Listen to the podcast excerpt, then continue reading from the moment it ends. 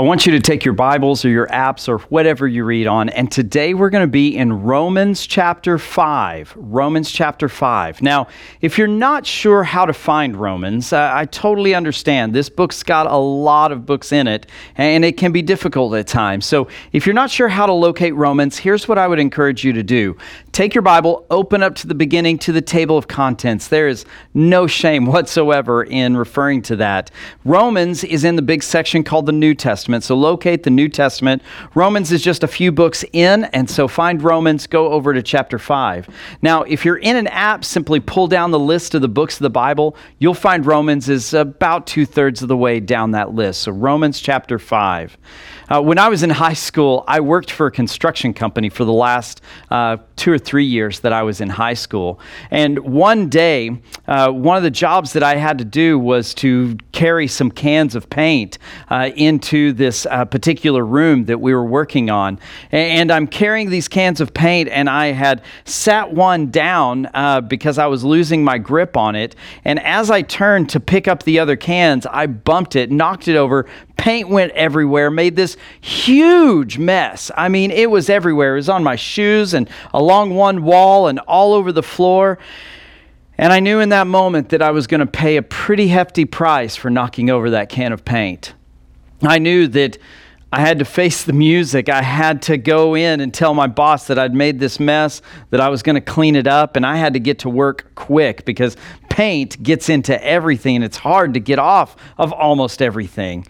Uh, it took me hours to clean all the paint uh, off of everything and, and to get that whole place cleaned up. And of course, I wasted a can of paint, which I'm sure my boss wasn't too happy about. Have you ever had to pay the price? Have you ever had to face the consequences of whatever actions it was, whether good or bad? Have you ever had to fe- uh, fess up to something or, or face the consequences of an action you've taken? Well, today we're going to talk about facing the consequences of our sin and why Jesus dying on a cross is so fundamental uh, to our forgiveness and how all that works.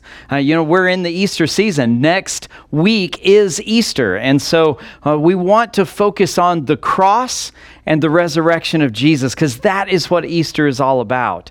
And so I want you to take your Bibles now and look with me now at Romans chapter 5. We're going to begin in verse 6. So, Romans chapter 5, beginning in verse 6, it says this.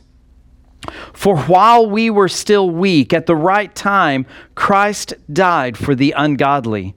For one will scarcely die for a righteous person, though perhaps for a good person one would dare even to die. But God shows his love for us in that while we were still sinners, Christ died for us.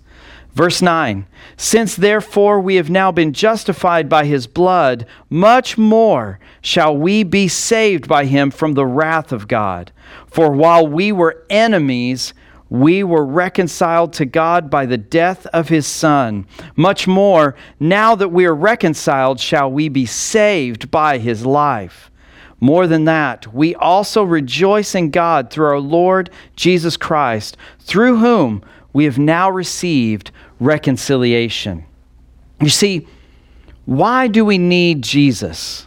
I think that's the question. Why do we need him? Why did Jesus have to come? Why did Jesus have to die and rise from the grave? Why was all of that necessary?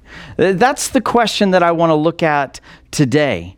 Uh, what is the necessity? You see, according to Romans chapter 5, God's love drove him to help us. We spoke about last week how disease, sin is a disease that has been passed down from Adam to all mankind.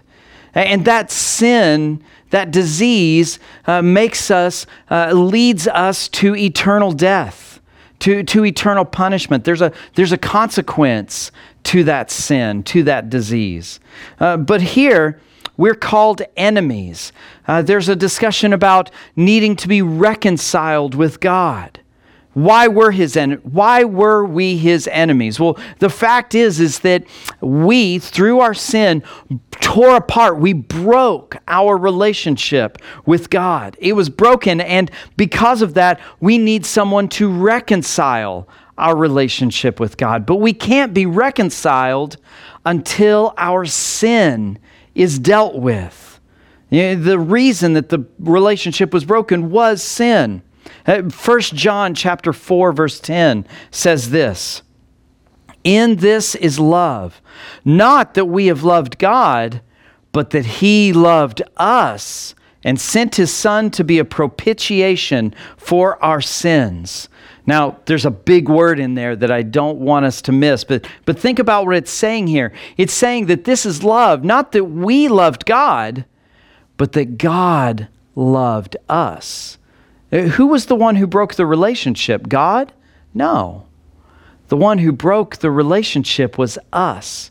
It was our sin, it was our disobedience that tore apart the relationship that we had with God.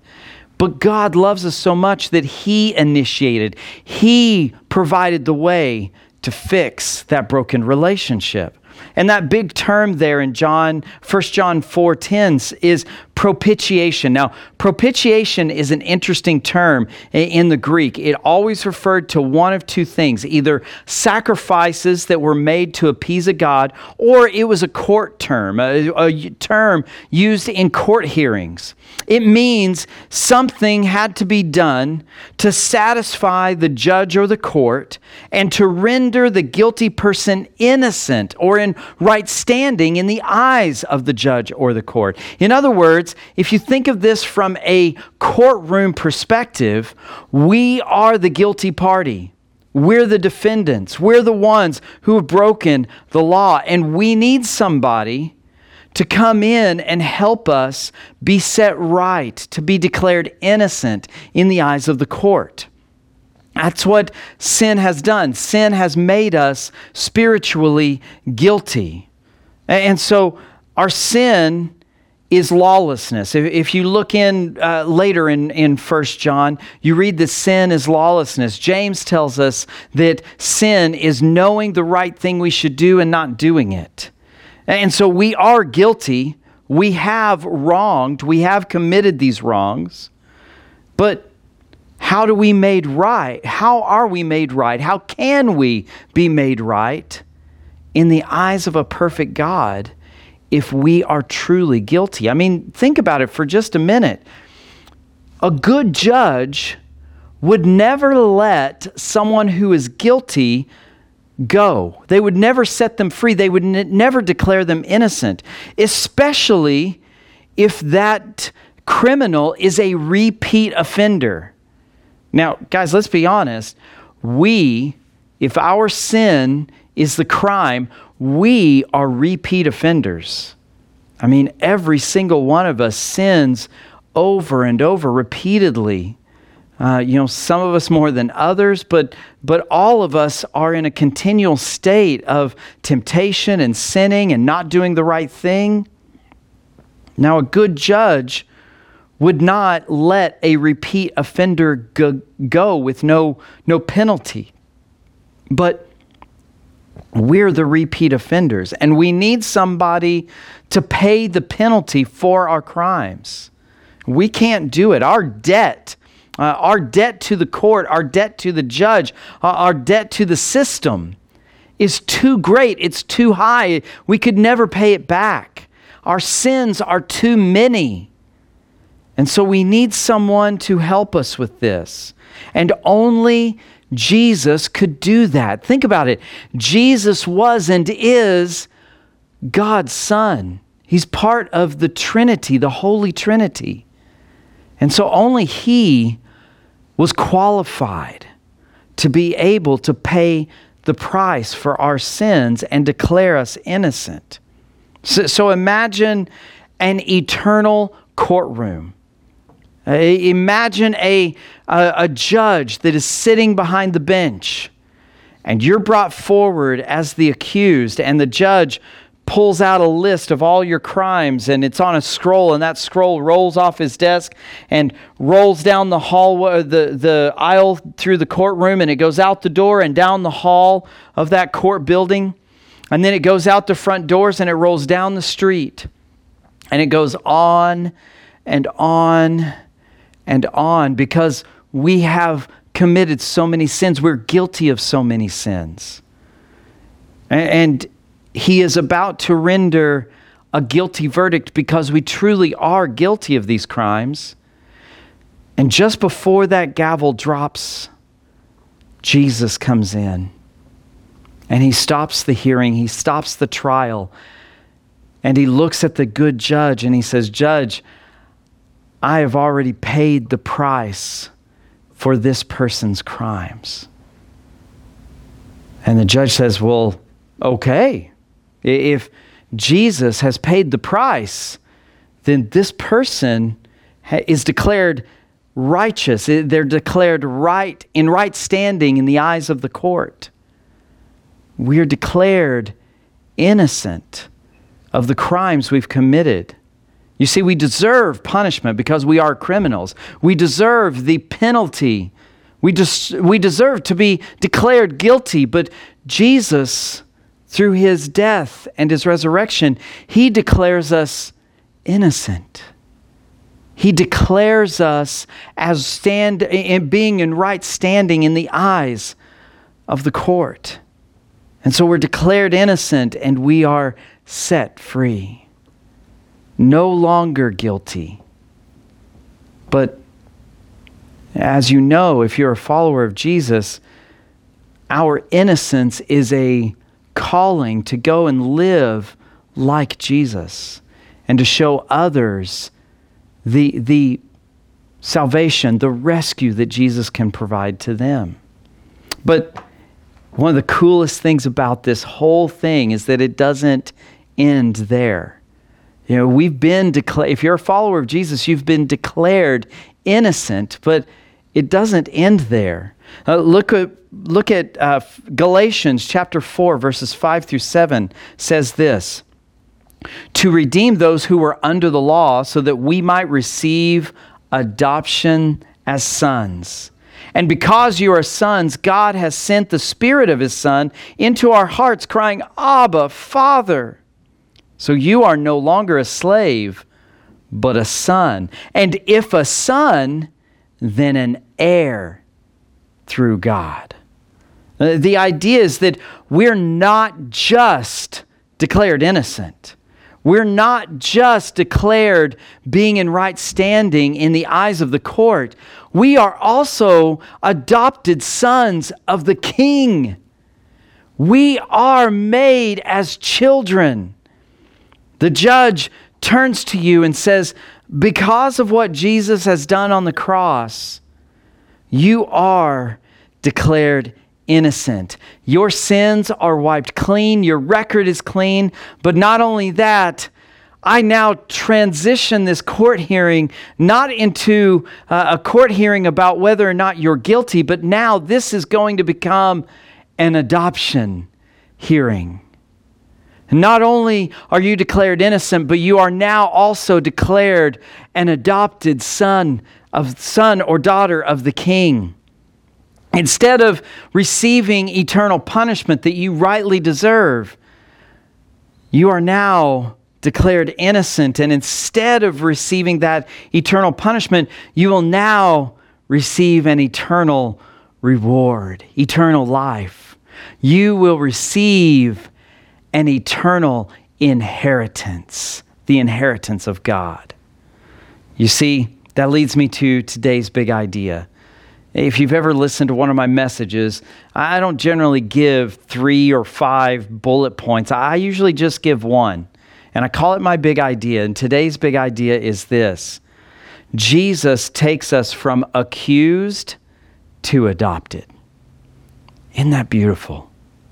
Jesus takes us from accused to adopted.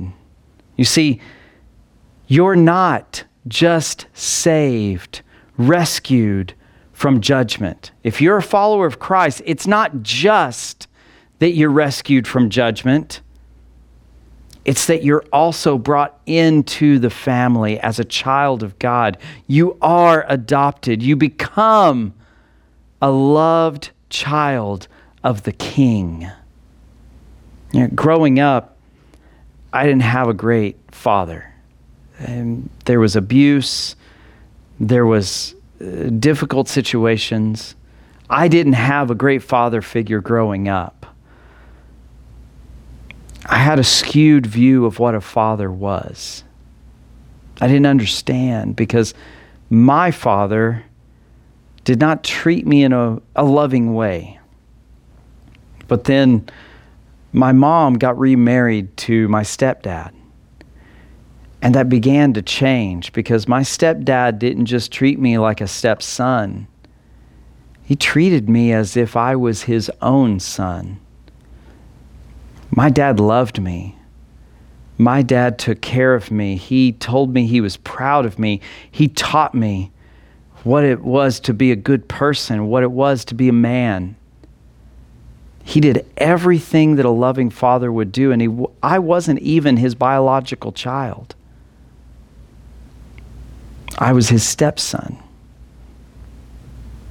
You see, it doesn't matter what your view or what your background or experience or history is with your father. You have been adopted by the King of Kings and the Lord of Lords.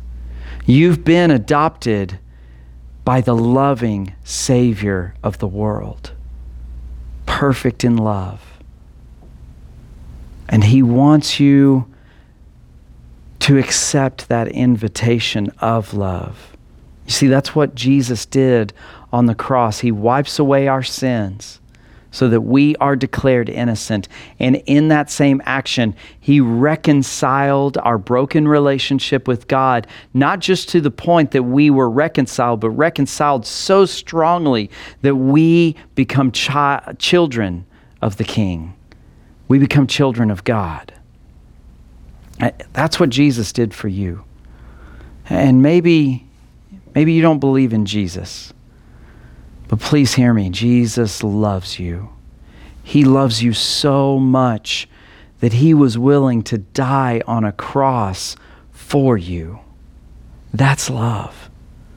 He's willing, according to Romans 5 that we read earlier, he was willing out of his love for you to die for you even when you hated him, even when you were actively rebelling against him, even when you were his enemy. He still died for you. He gave himself. He took the punishment that you deserve. He took it on himself so that you wouldn't have to. And he offers that to you. You see, this, this gift of eternal life, this gift of being a child of God is only available to those who believe in Him, who believe in what Jesus said, what He did, His death on the cross, His resurrection from the grave, and commit their lives to Him. And if you don't believe in Jesus, I would encourage you to think about the love that Jesus has for you, the death that He paid so that you could be forgiven if you believe in Him. And if you want to know more, if you've got questions about what it means to, to be a follower of Jesus, I want you to do something.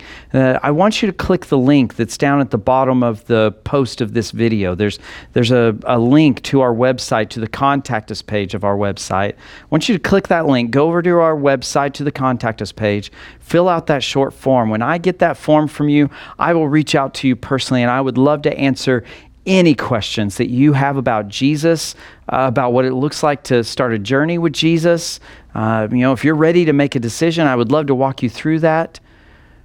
But please, if you're not a believer and you've got questions, please reach out to us. Let us answer any of those questions you may have. Uh, let us talk to you about what a journey with Jesus looks like. Uh, I would love to have that conversation with you, so please don't hesitate to reach out now. You see, Jesus died on a cross because our relationship with God was broken. Our sin had torn apart our relationship with God. And we needed someone who was worthy to come and do what was necessary to fix that broken relationship. And only Jesus could do that. Please hear me. There's nothing you can do to fix your relationship with God outside of Jesus Himself. You need Jesus to fix that relationship. You need Jesus to be forgiven of your sins. Without Jesus, there's no reconciliation with God. Without Jesus, there's no forgiveness or grace or mercy. You need Him. He's the only way to eternal life. That's what Jesus did for you. Jesus provides the forgiveness. He declares you innocent and it opens the door for you to be adopted as a child of God. That's why we celebrate Easter. We celebrate Easter because Jesus came and paid the ultimate price for you and I. What does that mean for you? If you're not a believer, again, please reach out to us. We would love to talk to you about what that looks like. But if you are a believer, think about the immensity of what Jesus has done for you. You've been set free out of the love that God, that Jesus has for you. What does that mean for your life? And what does that mean for sharing that love and salvation with those around you? Will you join me as we go to the Lord in prayer? Almighty God, we thank you so much for today. We thank you for Jesus. We thank you that you loved us so much that you sent your one and only Son to die in our place, to pay the price that we could never pay. And Lord, we thank you that you loved us so much that you were, you were willing to do that. So, Lord, we pray for forgiveness. We pray that we would live our lives for Jesus. He has given so much. We pray that we would give so much. Lord, we pray that you would use us to lead every generation to the life changing hope of Jesus. That we would not hold back, that we would not be silent, but instead we would go out and we would tell others about how Jesus has changed our lives and how he can change their life as well. So, Lord, use us. Help us to live for you. In this Easter season, we pray that you would help us to show others the salvation of Jesus, the rescue that Jesus provides. We thank you, Lord, and we pray all this in Jesus' name. Amen.